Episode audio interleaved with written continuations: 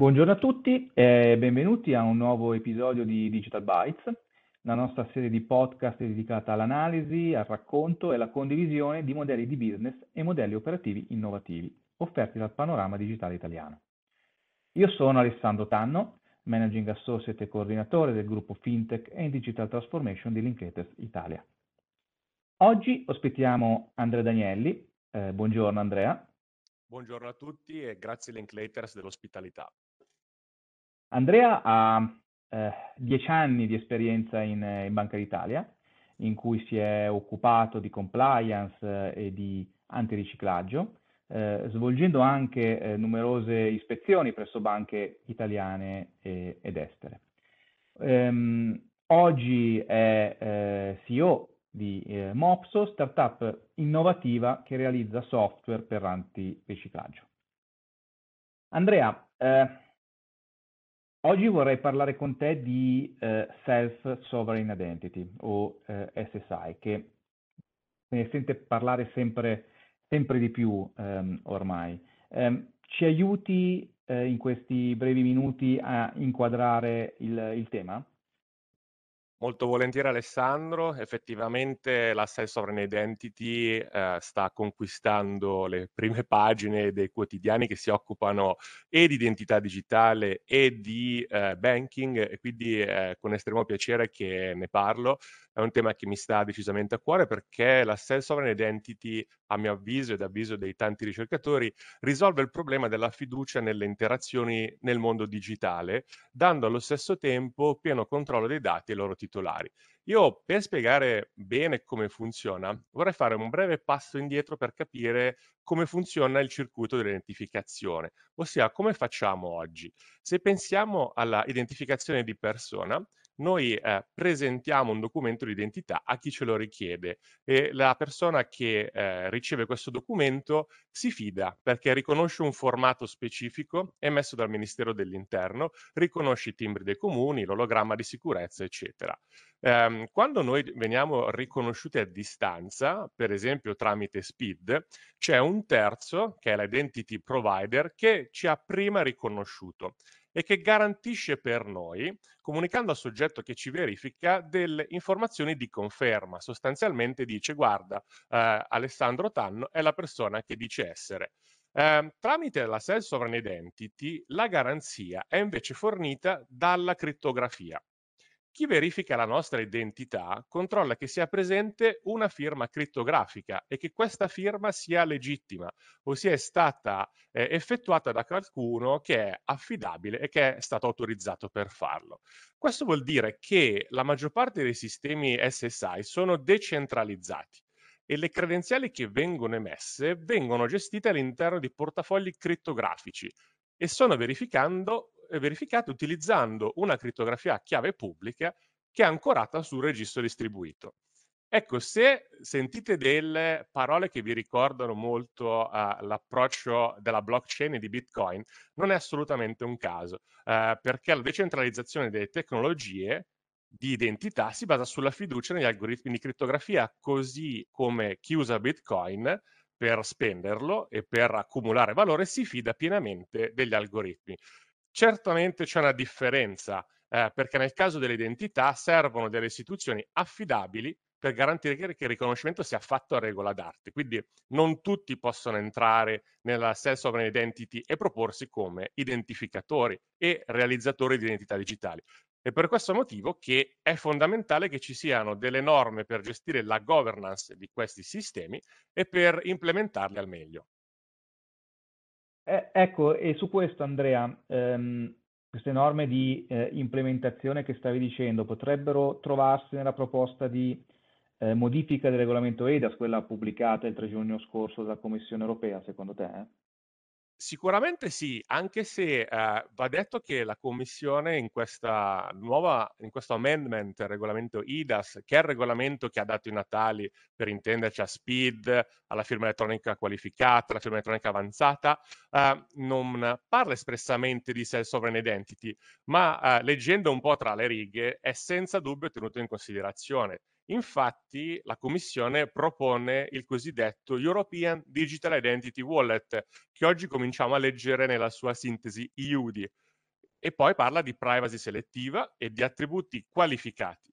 E a mio avviso la grande novità rispetto al precedente regolamento e uno dei motivi che ha spinto la Commissione a fare questa amendment, questa modifica, è che eh, ci si è resi conto che senza l'apporto del privato eh, non è possibile arrivare a una grande diffusione di queste tecnologie. Pertanto, da subito, nel nuovo regolamento, la Commissione prevede che ci siano dei casi d'uso utili anche per il privato. Eh, a mio avviso, questa eh, proposta è molto molto avanzata, interessante, in questo momento viene discussa al Parlamento europeo e cominciamo a vedere anche tutti gli allegati tecnici. Um, il 22 febbraio è stata pubblicata da un gruppo di esperti IDAS, quindi dalle autorità nazionali, tra cui Agit per l'Italia, un'architettura tecnica di riferimento per ricevere commenti da parte degli operatori di settore. Uh, va detto che è ancora di alto livello uh, perché per i dettagli implementativi più tecnici uh, si dovrà aspettare il cosiddetto toolbox a cui fa riferimento la Commissione. Prevediamo che arrivi per ottobre di quest'anno, anche perché la Commissione punta ad avere già per il 2023 i primi IUDI nel, diciamo, nei mercati europei e addirittura prevede che dal 2024 gli Stati nazionali saranno obbligati a fornire questa soluzione ai propri cittadini. È una roadmap molto ambiziosa, uh, per cui però la Commissione sta investendo, tanto che eh, a febbraio di quest'anno sono stati lanciati importanti tender, ossia degli avvisi pubblici per ricercare eh, diciamo, consorzi al fine di realizzare dei wallet eh, e degli use case che possano usare questo European Digital Identity Wallet, mettendo un, un po' di soldi diciamo, a, a, disposizione degli operatori. Pertanto, vero è che è una roadmap impegnativa, ma è vero anche che la Commissione al momento la sta seguendo. Andrea, se mi permetti farei solo un, un passo indietro. Mm, prima hai menzionato lo, lo speed. Um, anche a favore di chi ci ascolta, riesci veramente in 30 secondi a spiegare la differenza tra speed e SSI?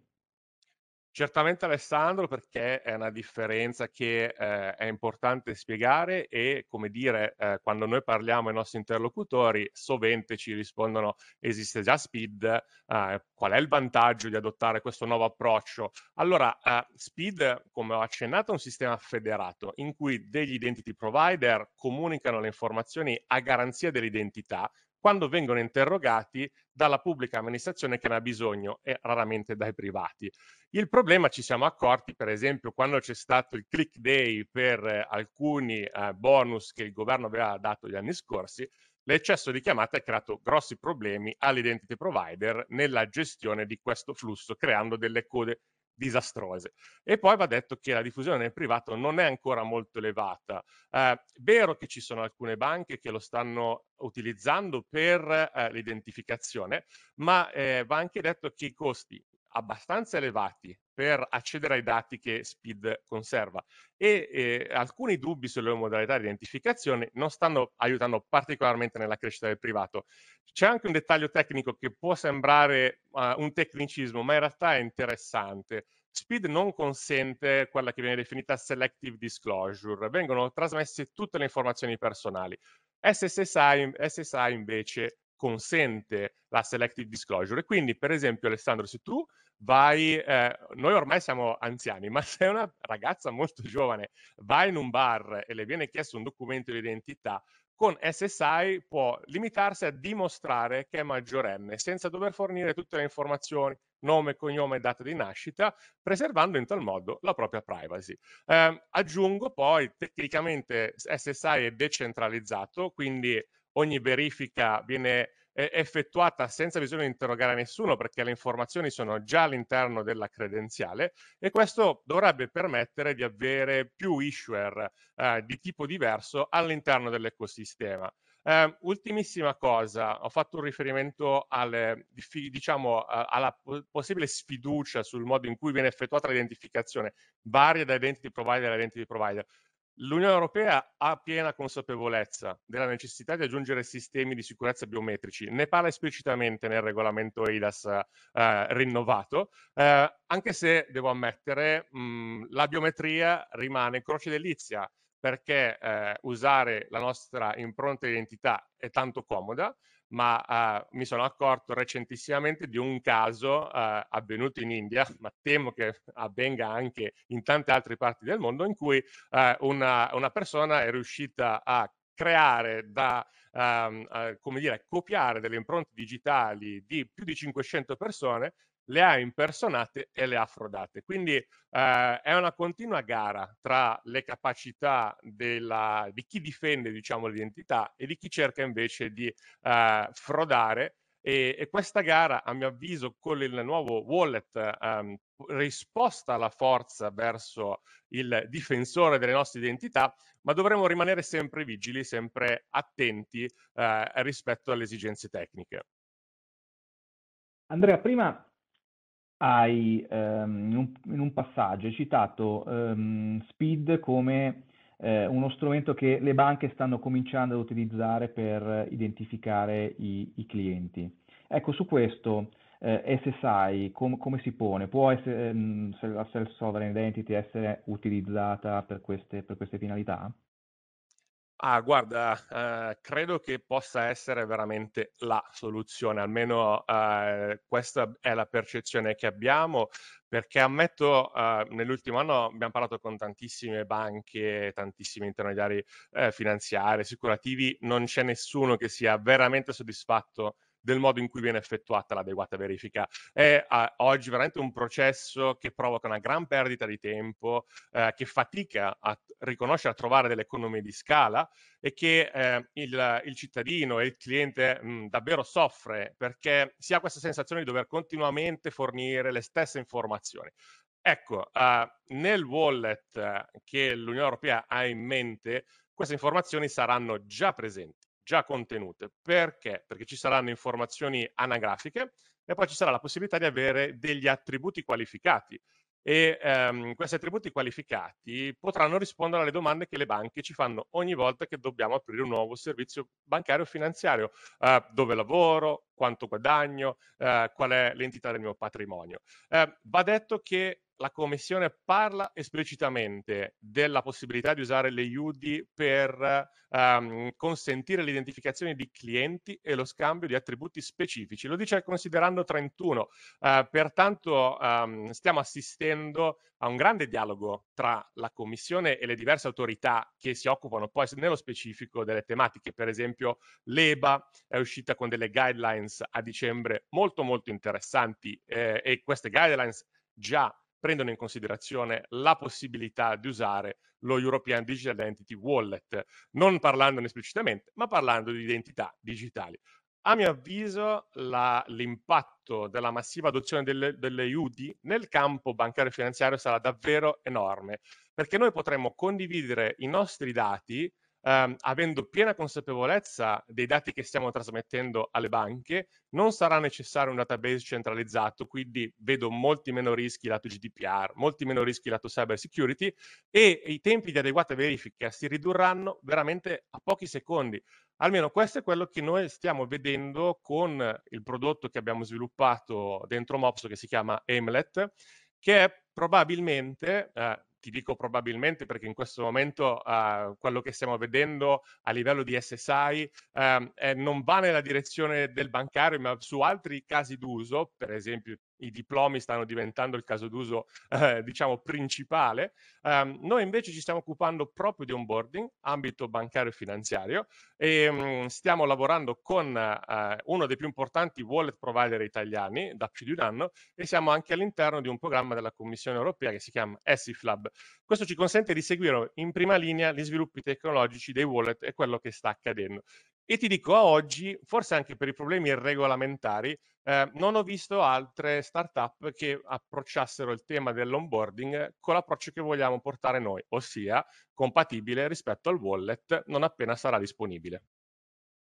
Ecco, appunto, citavi giustamente Mopso e il prodotto, il prodotto Hamlet, ma quindi mh, ma ci sono esperimenti eh, di mercato? Riesci a farci appunto una, così, un, ah. un piccolo approfondimento? Sì, assolutamente. Eh, stiamo um, già utilizzando Emlet su un caso d'uso non bancario, diciamo siamo già in produzione e poi stiamo organizzando un POC con una importante challenger bank italiana uh, per iniziare a testare questa soluzione. Ammetto anche che da qualche mese abbiamo iniziato un lungo percorso di ammissione nella regulatory sandbox di Banca d'Italia con un confronto costante con il regulator e stiamo ragionando per allargare il più possibile l'ambito sperimentale, grazie anche appunto alla possibile partecipazione alla sandbox, parlando con un'associazione di settore. Quindi diciamo il nostro obiettivo è avere già per l'estate eh, dei primi test in ambito bancario e finanziario per vedere anche qual è poi la eh, diciamo ricettività del, degli utenti perché sicuramente stiamo chiedendo di cambiare un po' approccio, stiamo chiedendo di ehm, condividere dati eh, con un wallet, con degli intermediari che possono anche essere nuovi rispetto al proprio intermediario di fiducia, perché il nostro obiettivo è proprio rendere portabili i nostri dati personali, i dati utili per intermediari bancari e finanziari. Pertanto vediamo, vediamo, siamo molto curiosi di analizzare come verrà ricevuta questa innovazione. La curiosità è, è, è anche mia e, nostra, credo anche dei nostri ascoltatori, Andrea per cui staremo, staremo a guardare. Eh, Andrea, se sei d'accordo, io concluderei qui questo podcast eh, e ti ringrazio. Eh, grazie mille Andrea per essere stato con noi e anche per questi eh, interessanti eh, spunti. E, ehm, ai nostri ascoltatori eh, dico che vi, vi, aspettiamo al prossimo appuntamento di Digital Bytes. Vi invito a visitare Digital Pulse, il nostro Digital and FinTech Hub di Linkletters Milano, in cui potete trovare anche altri episodi della serie Digital Bytes, oltre ad avere modo di eh, conoscere gli esperti del settore dell'Incretas Italia e come possiamo supportarvi in tutti i vostri processi di trasformazione digitale. Grazie a te Alessandro.